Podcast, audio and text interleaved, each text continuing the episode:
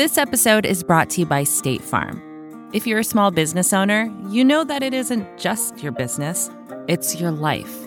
And whatever your business might be, you want someone who understands. That's why you might want to check out State Farm small business insurance. Why? Because State Farm agents are small business owners too, living and working in your community. That means they know what it takes to help you personalize your policies for your small business needs. Like a good neighbor, State Farm is there. Talk to your local agent today. Hi, we're Visible. We're the wireless company with nothing to hide. Seriously. Hidden fees? We don't have them. Annual contracts? Not our thing. Great wireless on just one line? Now that's more like it. Get unlimited 5G data powered by Verizon for just $25 a month. Taxes and fees included. That's right, 25 a month, every month. Sorry, hidden fees. We're just not that into you. Sometimes the choice is just visible. Switch today at visible.com. Rate with service on the Visible plan. For additional terms and network management practices, see visible.com. Hi, everyone. This is Pivot from New York Magazine and the Vox Media Podcast Network. I'm Kara Swisher. And I'm Scott Galloway. How are you, Kara? Good. Guess what? Walmart what? is announcing it will require U.S. customers wear face masks. Go, Doug McMillon. I think this is a good thing because Walmart often leads the way in these kind of things, as do many businesses. What do you think?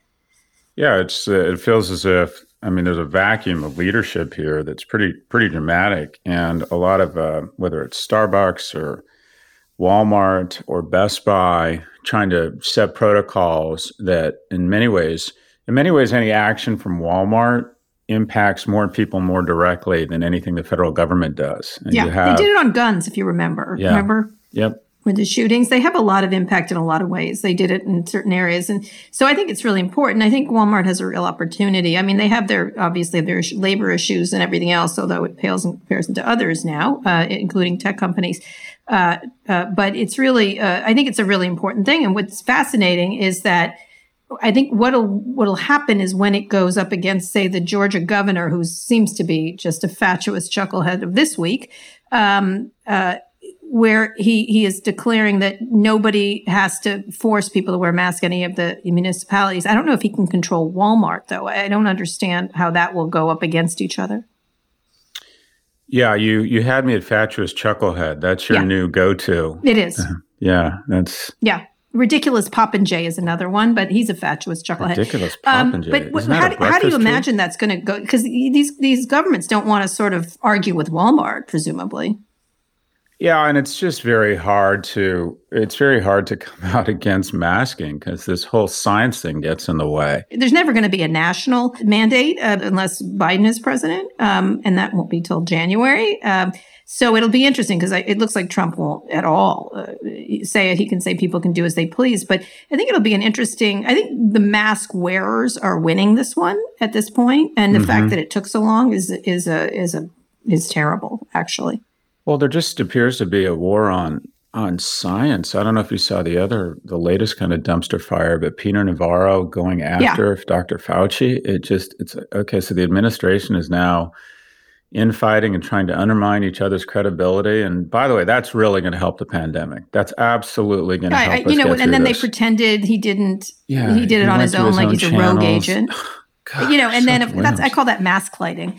Um, mask lighting. so it's just it, it's ridiculous. And then the Los Angeles Times had a story saying Trump approved. Of course he did. Of course nobody makes a move in that White House without yeah, Trump's approval. Um, you know, and then they don't. He doesn't have to resign for it. And Fauci, I love Fauci. He's just going all over the media. They're obviously can't control him at this point because he probably could just leave uh, which he won't because he's a very long time uh, dedicated civil servant. But he, you know, he was like, I don't even know what to say. The, essentially, he was like, these crazy people, who knows what they're doing? Yeah. I'm just going to keep doing my job. I think he's got a lot of uh, leverage right now.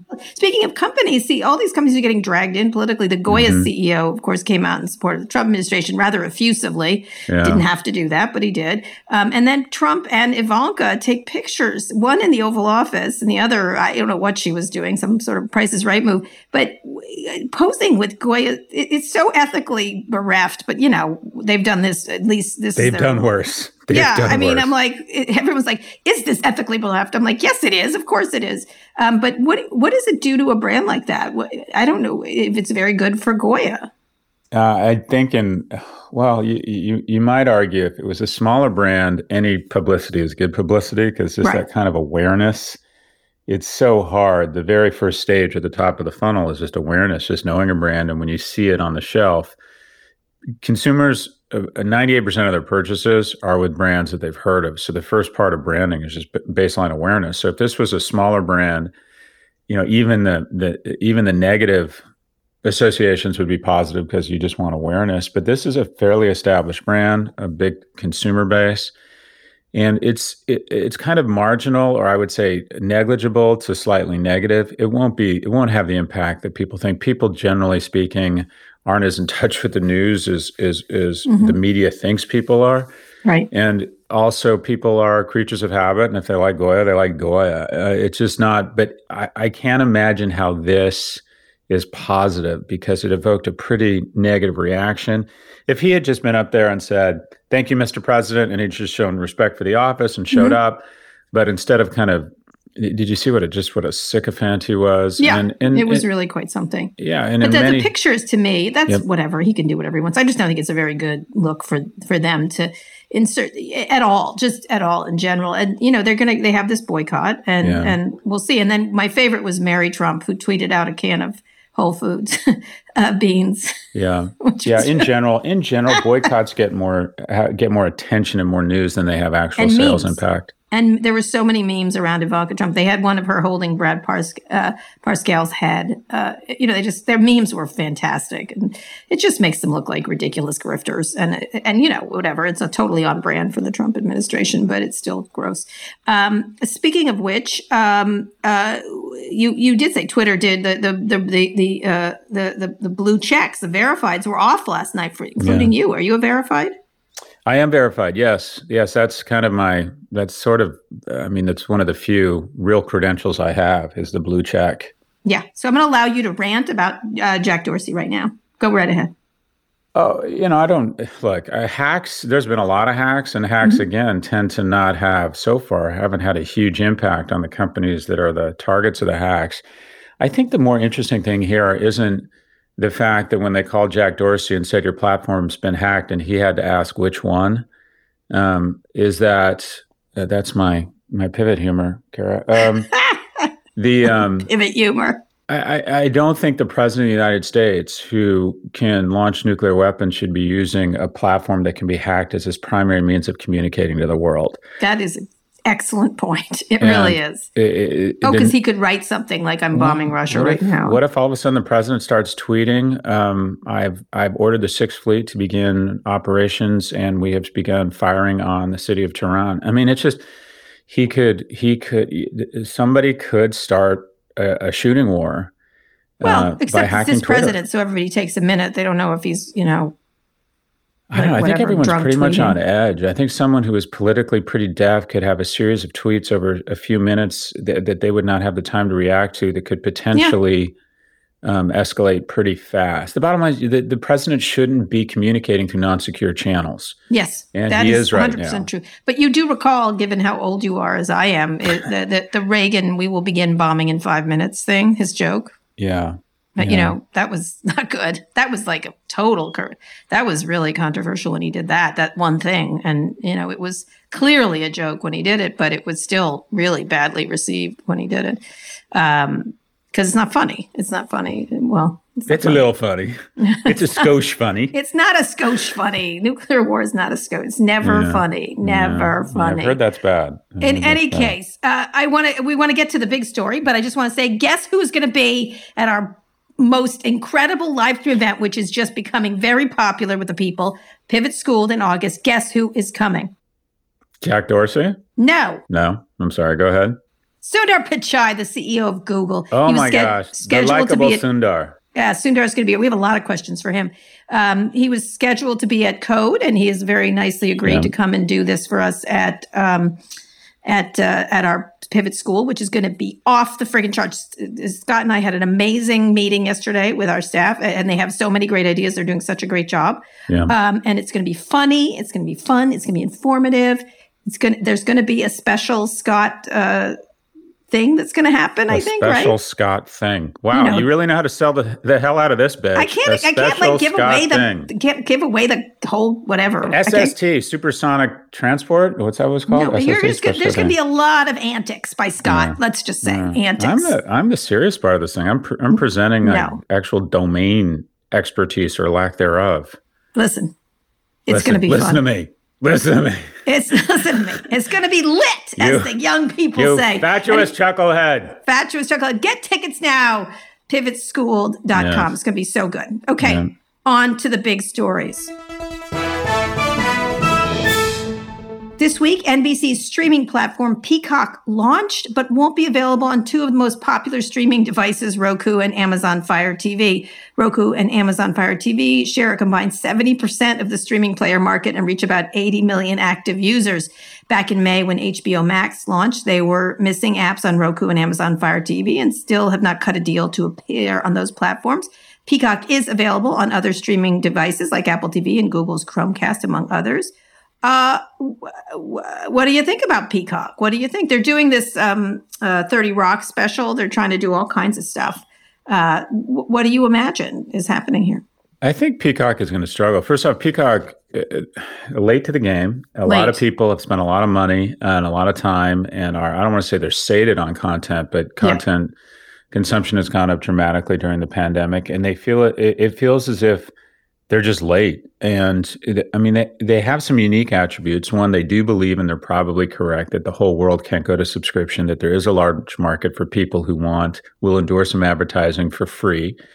Uh, I think that their pricing in their brand architecture, I should say their pricing strategy is is confusing. Three different prices. Free, Explain it. Explain well, it. Free with a lot of advertising, five bucks for some advertising and more content, and then ten bucks for a bunch of original content and no advertising. But it's kind of the Goldilocks. So you pick, yeah. you have three choices. And I think in this age, consumers, marketers mistake consumers for wanting more choice. They don't. They want less choice. They less just want choice. to be. They want People to be are more happier with less choice. Right. They want to be more confident in the choices presented. And Netflix is a very easy choice. You know what it mm-hmm. stands for. It's no advertising. It's great content. It's original content. Yes. And you know the price. So I think it's. I think I that's would never get rid of Netflix. I would never. It's worth it. Yeah, it's it's, and we'll talk a little bit. That that's actually my prediction. They are okay. announcing earnings at the close of business today. We record on on Thursday. Just a little inside baseball for Thank you listeners out there. But back to Peacock. I think the most interesting thing about uh, Peacock is that if you look at the wars that are going on between mm-hmm. um, them and Roku, it's really telling around just how the power dynamic in media has changed so dramatically. And that is, if you distribute, if you go on Amazon Prime, if you're part of Amazon Prime Video, it means you're in their app you're in their mm-hmm. app and they basically control it and have access to the data and they serve it up as like a feature of Prime Video. Or you can right. go kind of above the fold, if you will, and you're you're you're presented as part of distribution. But if you're like Netflix and like um, Disney Plus, but Netflix and Disney Plus control the experience, and most importantly, Kara, most importantly, they have access to all the data. Yeah. And data. what what this is so telling about is that HBO Max and Peacock, you know, the the original gangsters in um, uh, not streaming video but premium non-advertising video hbo and also the largest now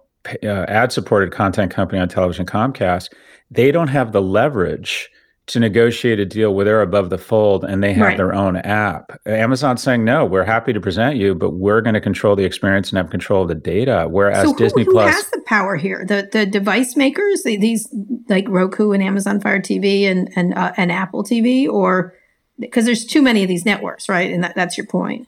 Is well, that there's it's a, sort of like being on a grocery shelf. There's always a debate between content and carriage, or between the manufacturer's brand and distribution, which is more important. In this instance, in this instance, when you're Amazon and you kind of control the rails, and you're in 83% of households, and you're trying to launch, you know, I don't think consumers are going to say, "I'm canceling Prime," or "Prime right. is not nearly as appealing to me because they're not carrying uh, Peacock or HBO Max. It's just weird how in, in some Disney Plus and Netflix now have much more power and leverage in the channel than HBO Max or Comcast, which just would have been unthinkable even yeah. five or ten years ago. Yeah. Uh, so it'll be it'll be very interesting to see what happens. I think I think Peacock is going to be not nearly as big a disappointment as Quibi, where supposedly ninety two percent of people did not right. up for the paid did not did not transition to paid from the free trial. I mean, Quibi is just people aren't even talking about it anymore. Still got some good content on her, but let me just say something of, of yep. this because I have a little bit of background in the cable business. My family owned a cable company, a big Your family owned a cable company. Yes, a cable. Just yes, in Scranton, Pennsylvania. We sold it. It's a long story. Well, first to Adelphia, and then anyway, that's anyway. I'm a cable baron, and I worked wow. in, in cable the cable baroness. Business. Yes, I'm a baroness. We made wow. quite a bit I'm of money. More, actually, it's interesting when you said my family owned a cable company. I was actually more attracted to you. Oh, What's okay, happening good. to well, me? In any case, we had one that was just con- like right next to each other. A lot of smaller cable concerns had have little bits and pieces. We had the city of Scranton. It's a long story. My family owns a coal company. We built the lines for cable. Co- I'm not going to go into Whoa, it. Was it called Dunder Mifflin Cable? What was no, the name of the cable no, company? But it was like we own a big we own a big coal company, and so we built the. I'm sorry, you owned a coal company. We still own a coal company. It's it, and it's my brother runs it. It's complex. In any case, hold the phone. Your brother runs a coal company. well, uh, technically, we're two trying. Two words: first mind, second blown. Well, you own a coal really. company. Yeah, it's that just, makes sense. Okay. That right. makes sense. Listen to me. It's called uh, Jeddo coal. It's excellent coal. It used to supply the coal to the, the, the public schools of New York. It may still do that because they have coal burning heating. In any case, you're the Koch sister. You're yes, one of the Koch exactly. sisters. That's what I am. Anyway, they went, uh, they got the cable concern. My grandfather liked uh, boxing and he, he liked HBO. So yeah. he wanted to have it in Scranton, Pennsylvania because they had to go over the Poconos. I'm not going to go into the whole thing, but yeah. they built, they had the equipment to lay the cable lines. They got this 99 year lease on the cable, like, on and on. We ended up selling it. Uh, my brother did. And, uh, and, and it went to Adelphia and now it's at Comcast. Anyway, um, if you remember Adelphia. So I know a lot about this, but one of the things that was interesting was some of the stuff when they were making, they're negotiating these deals with these different cable uh, channels some of them they had to have and pay up for. Others they got to manipulate, right? Not or, yeah. or, just do whatever they want with. And I remember like they I remember my grandfather and this other guy was was dealing with that and he was like, We have to have HBO. We have to have this at the time. So whatever is the have to have, you're you had the leverage. Yeah. Whatever wasn't, the cable company had the leverage. And that's what it looks like here. Same thing. So uh, just to bring it back from what sounds like the worst episode of Succession and that is the Swisher family drama around their coal mine and their cable company. Um, can you imagine if you're a kid, you can work for the you can work for the the, the cable company and date stars or date actresses, or you can go to work for the coal company. No, the yeah. cable company was really. I'm sure the coal just, company made all the money, it, but anyways, it, no, the cable company did. Are you crazy? That's interesting. But to yeah. bring it back uh, to to Peacock, what you also really need, or what's evident, and it's really the reason, one of the reasons why Disney Plus had such a successful launch is it's a pain to it's a pain to take your credit card out. It's a pain to to get these things up and running on your on your television screen. Disney Plus took me two and a half hours, but what Disney Plus had is you had a cadre of nine year old boys, i.e., my my youngest, coming home and saying, "Dad, Dad, The Mandalorian is on Disney Plus. Yep. We have to watch it." And Peacock was hoping to have that hook. Their Mandalorian was going to be the Summer Olympics in Tokyo, which yeah. is going to be available on Peacock, and they don't have that. So they don't really have. I, I mean, your your kid isn't going to come home and say, "We have to have The Office," or "I need to see seven, you know, season seven yeah. of Friends." It doesn't yeah. appear they have kind of that, at least not yet, that hook. And a lot of people say Quibi never really. One of the problems with Quibi is it never really had that breakout one thing. Everyone else well, has it. Took a, a while for Netflix to get to to to, to Game of um, Thrones. House of Cards, actually. Yeah, Game of Thrones was on HBO. Oh, I'm saying HBO, yeah. House yeah. of Cards. Thanks for that. Yeah, House of Cards was, and and you Orange sound like is the someone who owns a cable company. yes, I do. and Orange is the new. I used to catch cable thieves. I'm not. Well, that'll be a story for another day. Catch but it was, cable thieves. Yes, they. You'd have to point awkward. this weird cable gun at them. This cable finder. They would. They literally people would go up and and attach the cable to their house by going up on really dangerous telephone wires to steal cable. It was always the mayor of a town that did yeah. it like it was always like the fire chief. It was amazing. It was an amazing. When I was in high school, my mom and I stole cable. You know why? Why? Because we didn't own a coal company. Oh, what? You can't steal cable. You just can't. Oh, I'm sorry. Yes, you can. You go into the yeah, cable box anyway. and they have these weird breakers, and you just unscrew them, and boom! It's it's yeah. R-rated film for the 15 year old dog. Yeah. yeah. my family is essentially Sopranos light, but I won't go into that yet either. Wow. Um, Anyhow, yes, all right, we're gonna, spin on so Swisher You think ball. it's not going to work? It's not going to work. And, and a you cable company. Last thing, Roku, you said was going to be acquired. Do you think uh, that's still going to happen? No, but to be clear, my prediction is Roku is either acquired or begins acquiring companies because I'm convinced that the only way you can maintain or get to sort of the $100 billion plus club is to be vertical and uh-huh. that's kind of the, the that's kind of the weak link for not only Netflix but Disney if there is an Achilles heel. And the companies, if you think about all the companies we talk about that are over 500 billion, they're vertical, mm-hmm. and that is they technically manufacture and design their product and they control the distribution. Whether it's Apple or Google, and both Netflix and Disney don't have their own distribution, and Roku doesn't really have their own content. And I think mm-hmm. if you so I think any consultant that Roku hires to come in says you're going to have to acquire distribution, or any consultant who talks to Disney or Netflix says, you know, over time we have to control more of our distribution. So the reason why Roku stock is, I don't want to call it bulletproof, but it's had such an incredible run is that if it were to get cut in half, it would be an acquisition target. And if it continues to go up, it can begin acquiring the remaining content yeah. assets that are out there. So and there's Hulu sitting out there. Roku, uh, yeah, I don't think Disney's going to give up Roku, uh, uh, give up Hulu. And in some, I think Roku is going to be in the news as – uh, most likely an acquirer because it's just got it's just uh-huh. so big right now and has such an such a great currency in terms of its stock. We need to get the CEO on Pivot. We'll do that. Yeah, that? yeah. Actually, my kind of my most successful business school friend was a senior exec there for a long time. I remember they, when it was when it was first funded. Just I remember talking to the VCs. It was interesting. All right, Scott, let's go on a quick break and okay. come back to talk about Apple winning a tax battle in the European Union and a listener mail question.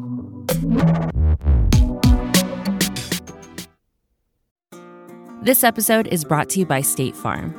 You've heard it before. Like a good neighbor, State Farm is there. But it's more than just a tagline, because State Farm agents are small business owners themselves who live and work in your community. And if you're in the market for small business insurance, who better to work with than an agent who understands what it takes? State Farm agents can help you create a personalized insurance plan that fits your small business needs and budget. Talk to your local State Farm agent today about small business insurance. Like a good neighbor, State Farm is there. Hi, we're Visible. We're the wireless company with nothing to hide. Seriously. Hidden fees? We don't have them. Annual contracts? Not our thing. Great wireless on just one line? Now that's more like it. Get unlimited 5G data powered by Verizon for just $25 a month. Taxes and fees included. That's right, 25 a month, every month. Sorry, hidden fees. We're just not that into you. Sometimes the choice is just visible.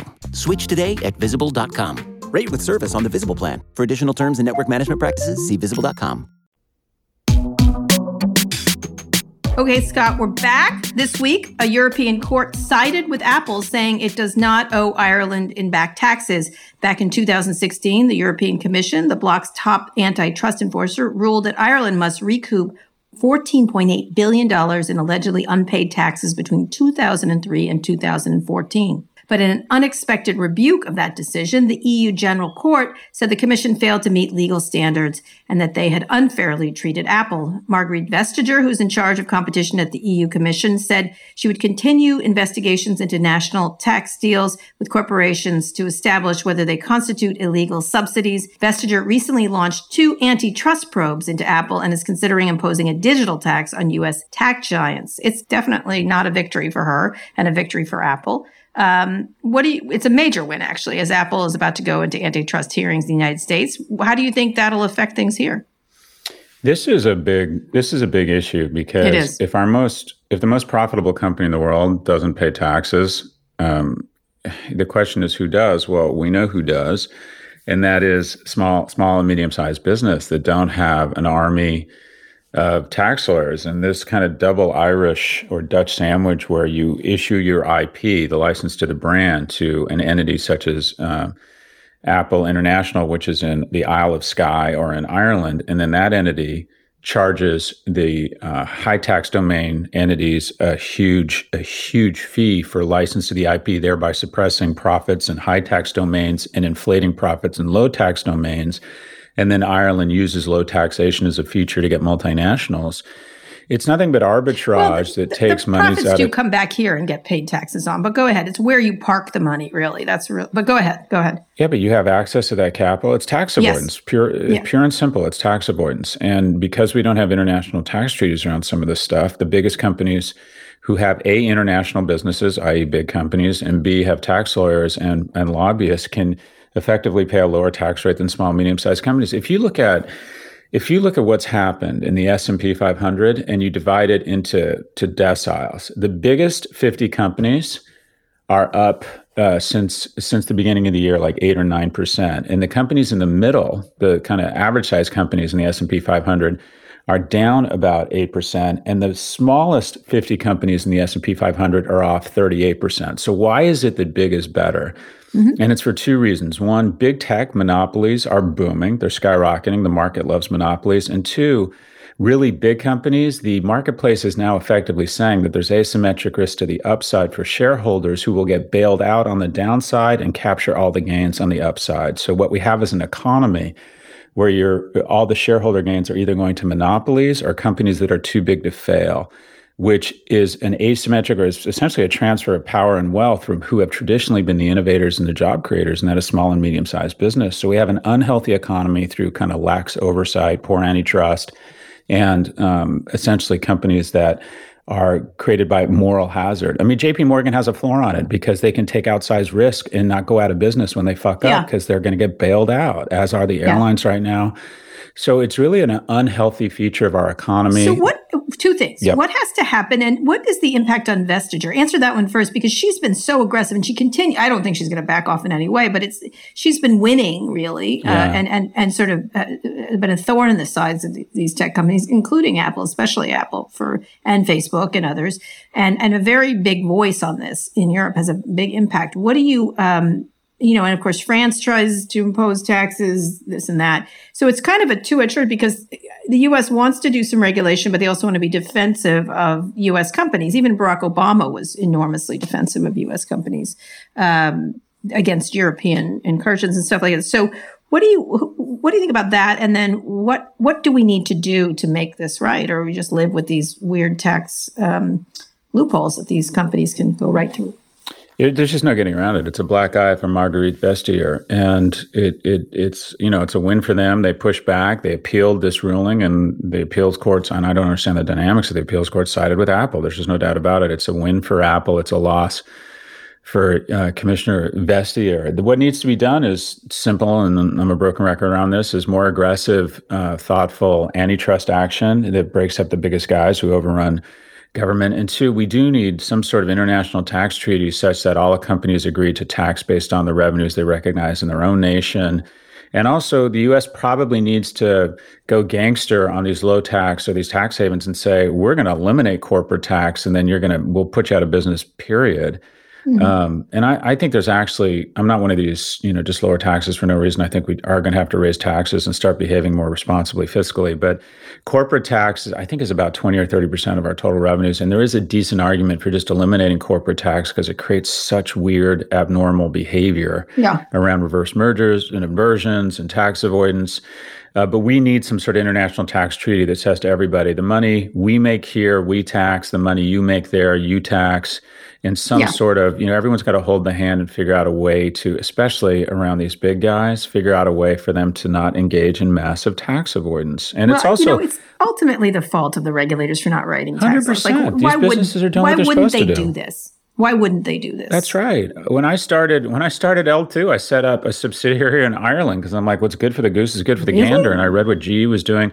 Unfortunately, over time, I didn't take advantage of it because we're a venture backed company and we we weren't profitable. But the the the the bad news also for the company is that when tax avoidance becomes a core competence and you lose sight of your core business, you end up like yeah. General Electric. A lot of people would fall say the General Electric when the best thing they did and the focus of the CEO was having a 400 person department focused on tax avoidance, they kind of lost a little edge around things yeah. like, you know, making light bulbs you and jet an engines. Irish subsidiary. Uh, you know, Apple at least has a facility in Cork and a big, uh, a lot of people in, they certainly have a lot Their of Their international there. unit is basically a sign in a delivery bay no, in not. the Isle no, of Man. Not. It's a facility. No, no Ireland, a, Ireland has customer service, but the, the Apple International if yeah. you will, quote unquote, yes. that, that is a supposedly a you know a multi-billion dollar is essentially almost a PO box in an office park. Well, it's, they do have they, they, do have a corporate they have corporate presence that's significant in Ireland. So does Google, by the way. Um, I, I visited it. There's there's a lot of U.S. tech had been a lot of U.S. tech companies there, and it had to do with both the, the population and uh, you know the ability to attract talent and a good place to live in Dublin mostly, mm-hmm. and also these tax laws and stuff like that. So it's interesting. You just got treated differently because you're a coal baroness. you're and you're a tax scofflaw, an Irish tax. Scofflaw. Unfortunately, I'm not successful enough to engage in, in, successful tax avoidance. But the thought was, you know, there. my grandfather was an immigrant. He's from Italy. Well, so, you know. That's a flex. All of our, I'm just saying, us, well, he's, he's, parents he, are immigrants. Now that we're getting to know each other better, we're going to take a listener question, which is a great one that we've gotten uh, this week. Let's go to the tape. You've got mail. Hi, Kara and Scott. This is Todd Pierce. I'm a retired U.S. diplomat now living in Miami Beach. I started listening to the show when I was posted in Geneva, and I'm a huge fan.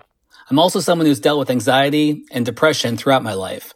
I appreciate how you address in a nuanced and clear way the negative impact tech can have on our emotional state, whether it's the addictive quality of Robinhood or the body dysmorphia that can creep in after too much time on Instagram. My question is, what innovations do you see having a positive psychological impact? I know telehealth is the obvious example. It's enabled me to stick with my psychiatrist even when we don't live in the same country. But there have to be more positive examples, no? Thank you guys for making the show and taking my question. That is a great question. And let me just say, uh, we got a nice uh, tweet from the father uh, of the boy who uh, killed himself over the Robinhood Act, which, which was wonderful. It's telling Scott to keep going uh, which is great. And there's also been some, um, uh, we will do that. And there's also been some legislative action. Some Congress people are calling for an investigation in Robinhood's um, practices, include especially gamification. Uh, this week, my son talked about it a lot. That he gets, I, I didn't know this, but on YouTube, which he uses a lot, he said he, he, he was like reciting the ads. He sees them so much for for Robinhood. And so, and he was, he was like saying, you should do this. You should play with us. And, and he's, you know, 15 years old.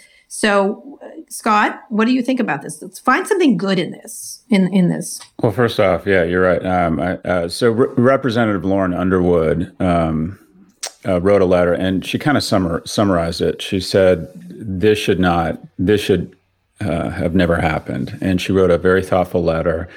And it's really um, encouraging to see a U.S. representative start to take an interest in this. And per what you talked about, I'm I'm I'm uh, very committed to this personally, trying to make some progress against this before it explodes into another one of these companies that is in kind of, you know, the business of exploitation of our of our most obviously our most valuable asset, and that's our children. But it's good to see that Congress is taking an interest in it. I'm um, speaking to a couple senators this week about that mm-hmm. issue. Uh, so hopefully, hopefully, um, you know, hopefully government works. But to the the retired diplomat living in Miami, which, by the way, good for him. That sounds like a pretty meaningful, interesting life.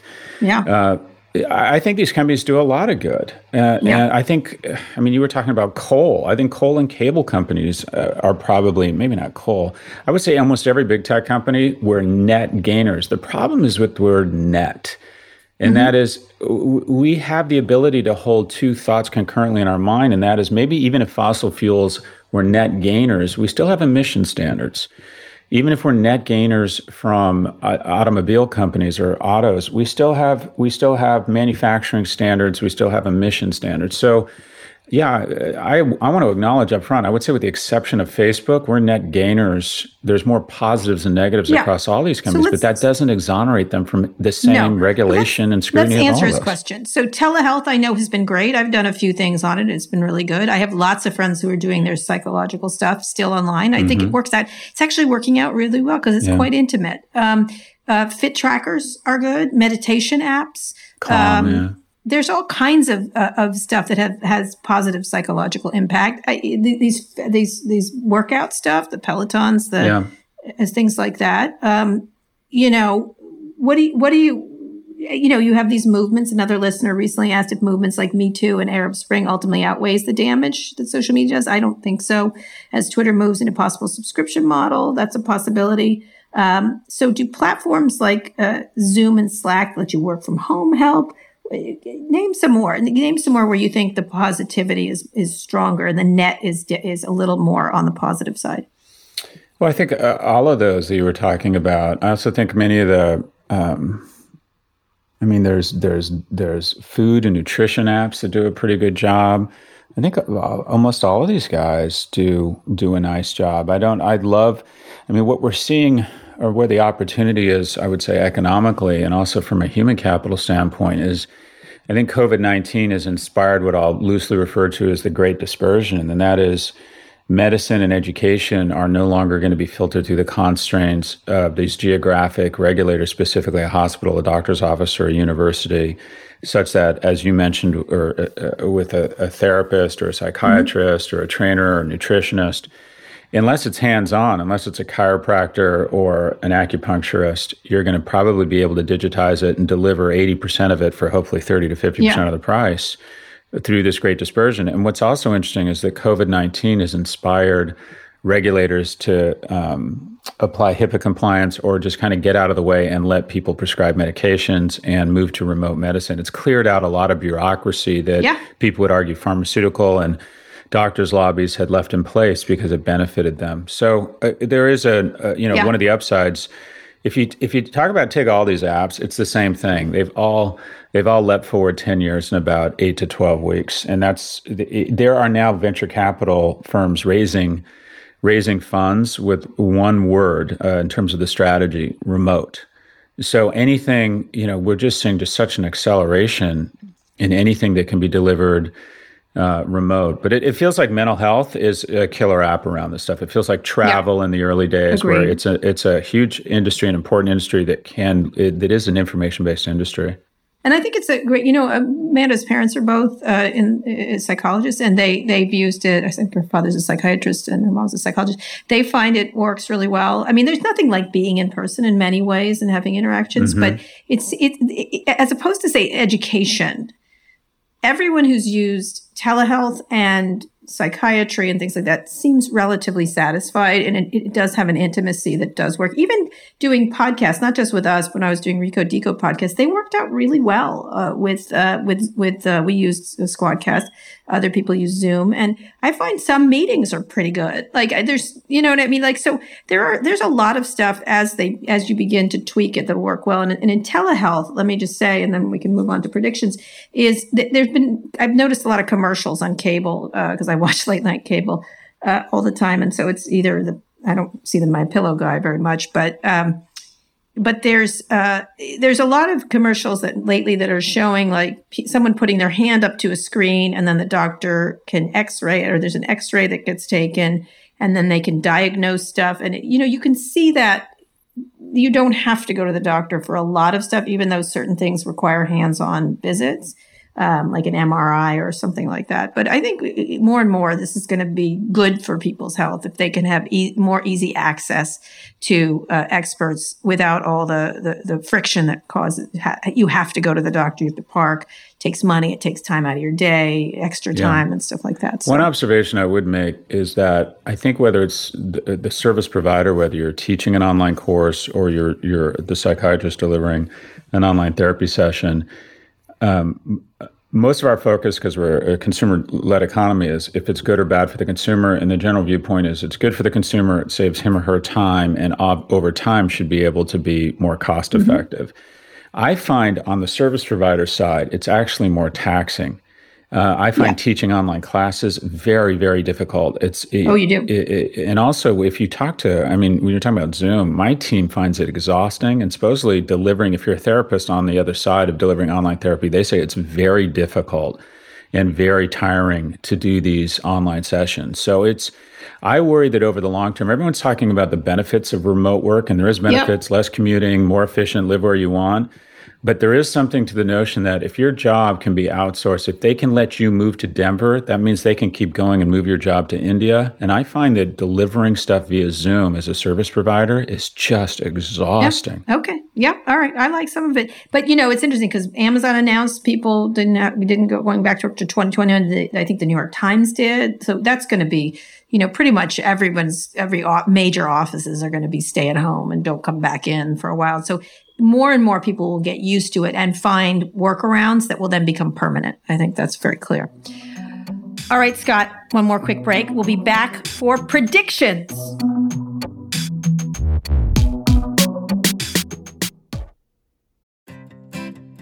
Support for this show comes from Slack. You're a growing business and you can't afford to slow down. If anything, you could probably use a few more hours in the day. That's why the most successful growing businesses are working together in Slack. Slack is where work happens, with all your people, data, and information in one AI powered place. Start a call instantly in huddles and ditch cumbersome calendar invites. Or build an automation with Workflow Builder to take routine tasks off your plate, no coding required. Grow your business in Slack. Visit slack.com to get started.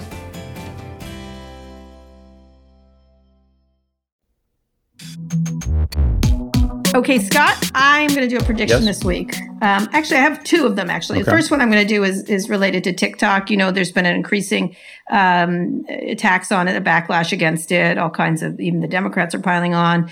Uh, I, I, wrote a column this week in the Times about it, which will appear. But it's um, I think they're going to spin it off. I think they're going to this this is sort of was sort of a, as as uh, uh, Ben Thompson at Stratechery said it was a it was a it was a sidelight thing, and now it's moved to center stage. Yeah. These issues around China, I think they're going to have to spin it off and go public in the U.S. and just break the ties, so they're not subject to the national intelligence, the heinous national intelligence laws of China. Even though there's no proof that there's any kind of movement of data to China, they can be compelled to, and even in their privacy policy, they say they could do it, even though they don't do it. So I think they're gonna. I think they're gonna spin off. That's my feeling. That is my prediction. Yeah, and they've signaled that there was. Yeah. It wasn't an Soon. accident that they hired, you know, Kevin. a big white Yeah. American guy. It- Yeah. it be- I think they're planning this, and I think they figured they saw this coming and said, okay, how do I think we? it's accelerated. Yeah, how how how can we come across as more global slash American and reduce the perceived threat and xenophobia that that we kind of feel towards almost all things Chinese or non-American. So I think this is this was part of the reason that he was able. He's going to be probably the newest minted CEO billionaire when they go public. Billionaire. You're right. And, anyway, that's my prediction. Uh, but that makes sense. And then my actual prediction. Uh, so I'm going to make a full disclosure because I work for the New York Times and New York Magazine. yeah. Um, and I have some personal relationships involved here that aren't worth getting into, but they're awkward. Uh, totally Googleable if you are in the mood, but uh, why Mm, bother? This is good. Uh, we need some music in the it. background. Another in episode four of, of Succession, dysfunctional yet boring. The Swisher controversy. Go ahead. Go Okay, ahead. I'm waiting. It's, it's juicy. It's juicy. I Okay. know it is. It is. This Go week on. is like Go on. All right. Anyway, Bari Weiss, longtime New York Times op-ed writer, Uh-oh. not long time actually, re- comes. resigned from the New York Times. She she accused the company of internal bullying of her conser- and she's not conservative. She calls herself centrist. She also published uh, widely shared uh, and widely shared her resignation letter. Same day, Andrew Sullivan, the conservative uh, political writer, again, Mm-hmm. I'm sure he's so conservative. I don't know what he is anymore. Uh, at New York Magazine, announced uh, he, he would be a contrarian. I'll say contrarian writer. Mm-hmm. Uh, announced he would be uh, leaving the publication. Ben Shapiro leaving uh, wherever the hell he is.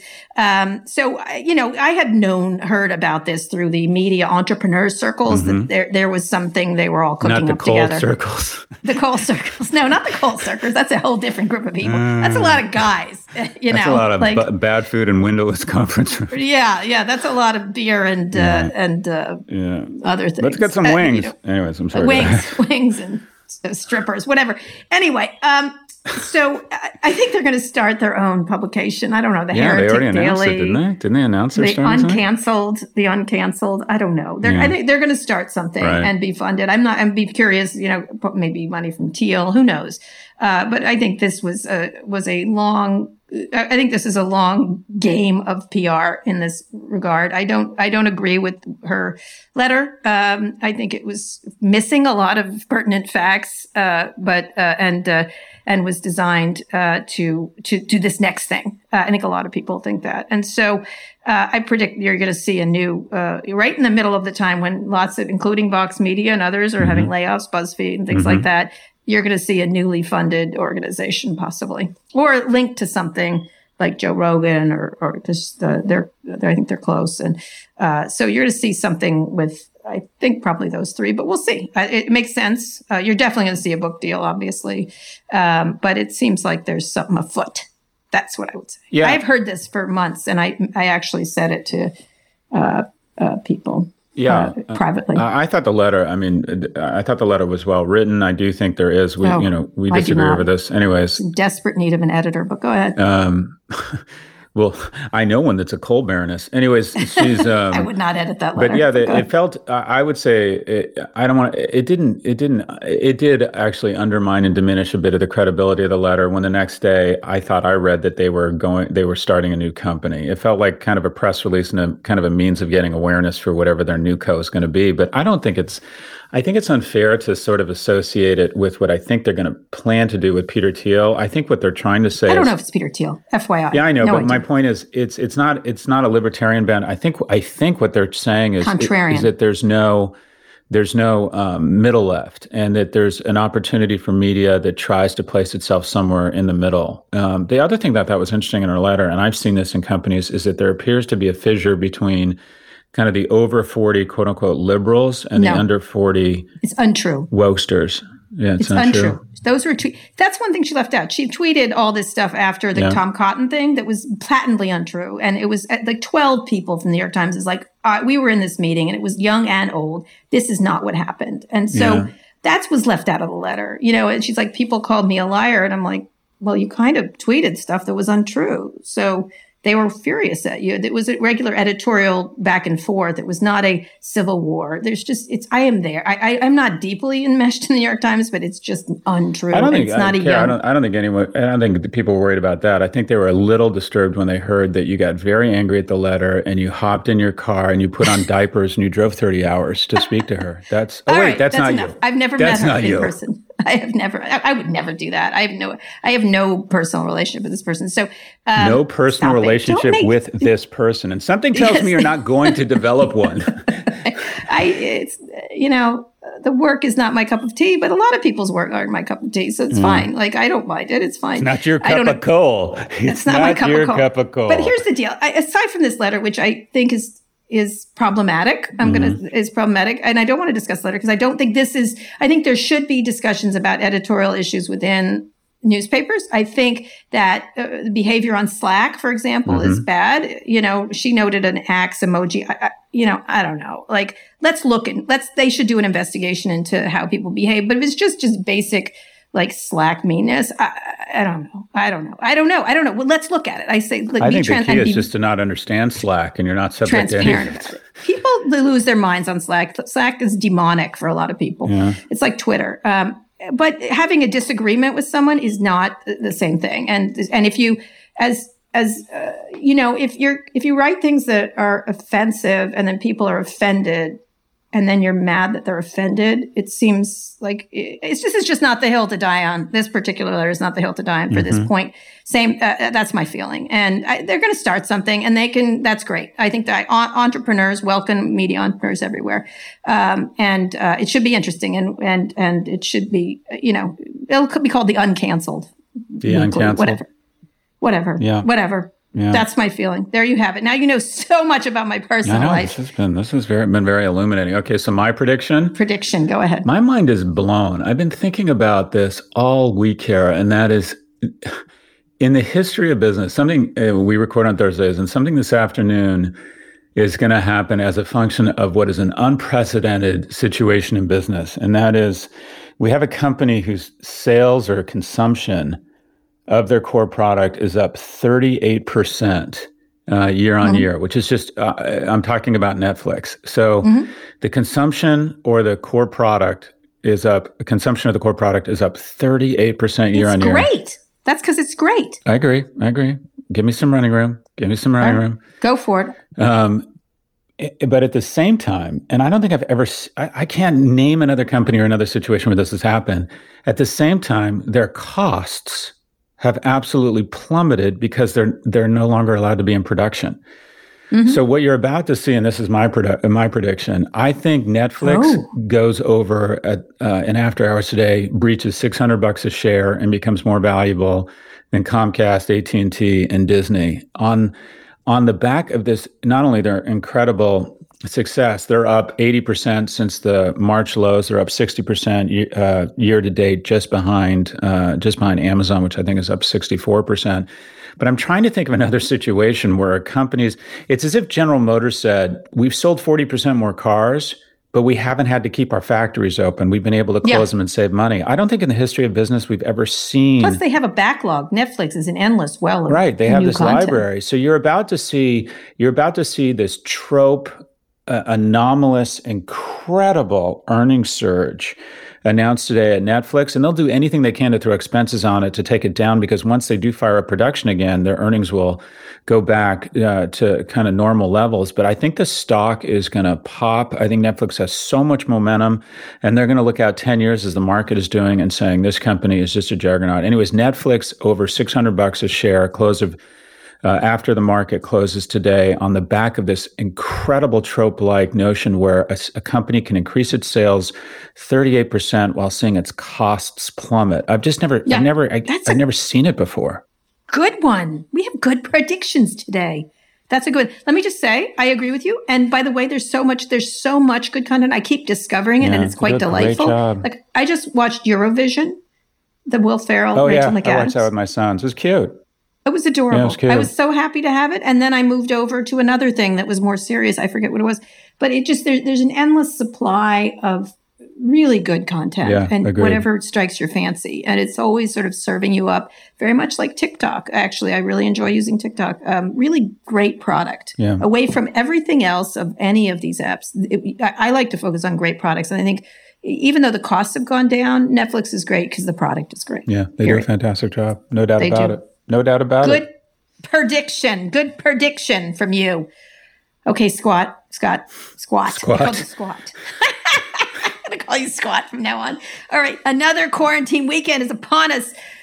I know you're going to call me six times. I know. I know. I didn't call you back the other night. I'm sorry. Oh, you're bragging now. You didn't. I was watching back. Eurovision. That's what I was doing. Yeah. That's what I, I, was actually, and it was so good. I couldn't stop watching adorable Rachel McAdams speak uh, Icelandic. I just couldn't. I just couldn't stop. Yeah. So, that thing read like kind of did from the from the from the Chamber of Commerce from Reykjavik. It made, it made I know, Iceland but I loved it. Really I just likable. she's so adorable. And anything with Pierce watching. Brosnan. I know. He's so handsome. My handsome, handsome, father. Very good looking. he, was, he was really good. But uh, but what are you doing this weekend? What are you up to? Uh, absolutely nothing. Um, I can't. I literally uh, like my mind's blank when you say, "What am I doing this weekend?" I'm writing a big piece or a big piece for me mm-hmm. on education. I'm trying to assemble a list of which educational institutions bring this toxic cocktail of a lot of international students, low endowments, high admit mm-hmm. rate, um, and uh, high tuition with a kind of a low experience and a tier two brand because I think there's about to be 500 yeah. or 1,000 universities that'll start a death march on September 1 with the demand I will note that Scott gave this lecture to my son. I think you were trying out your arguments on my son who asked about NYU. Yeah. Thank you for doing that, by oh, the way. It was very helpful. It's my pleasure. And I kicked off my latest Prof G strategy sprint. So I'll be doing my first class on, t- uh, not this weekend, but Tuesday night. I got a thousand students that wow. Uh, all online. Uh, that's exciting. So yeah, just doing, that's doing my gig. Good good. Doing my gig. I'm going to install baby gates. I'm not. Baby gates. I'm doing. Baby gates. I'm installing baby gates. That's, That's where my life is right now. nice. now. Don't forget if there's a story in the news that you're curious about and want to hear our opinion on, email us at pivot at voxmedia.com to be featured on the show. This was a really good show. It was full of information. I really have liked your analysis this week, wow, and I really thanks, appreciate it. Thanks. Anyway, read us out. Today's show was produced by Rebecca Sananes. Fernando Finite engineered this episode. Erica Anderson is our executive producer. Thanks also to Drew Burrows. Make sure you've subscribed to the show on Apple Podcasts, or if you're an Android user, check us out on Spotify or wherever you listen to podcasts. If you like the show, please recommend it to a friend. Thanks for listening to Pivot from New York Magazine and Vox Media. We'll be back next week for another breakdown of all things tech and business. Go Netflix. Have a great weekend, Kara. Hi, we're Visible. We're the wireless company with nothing to hide. Seriously. Hidden fees? We don't have them. Annual contracts? Not our thing. Great wireless on just one line? Now that's more like it. Get unlimited 5G data powered by Verizon for just $25 a month, taxes and fees included. That's right, 25 a month, every month. Sorry, hidden fees. We're just not that into you. Sometimes the choice is just visible.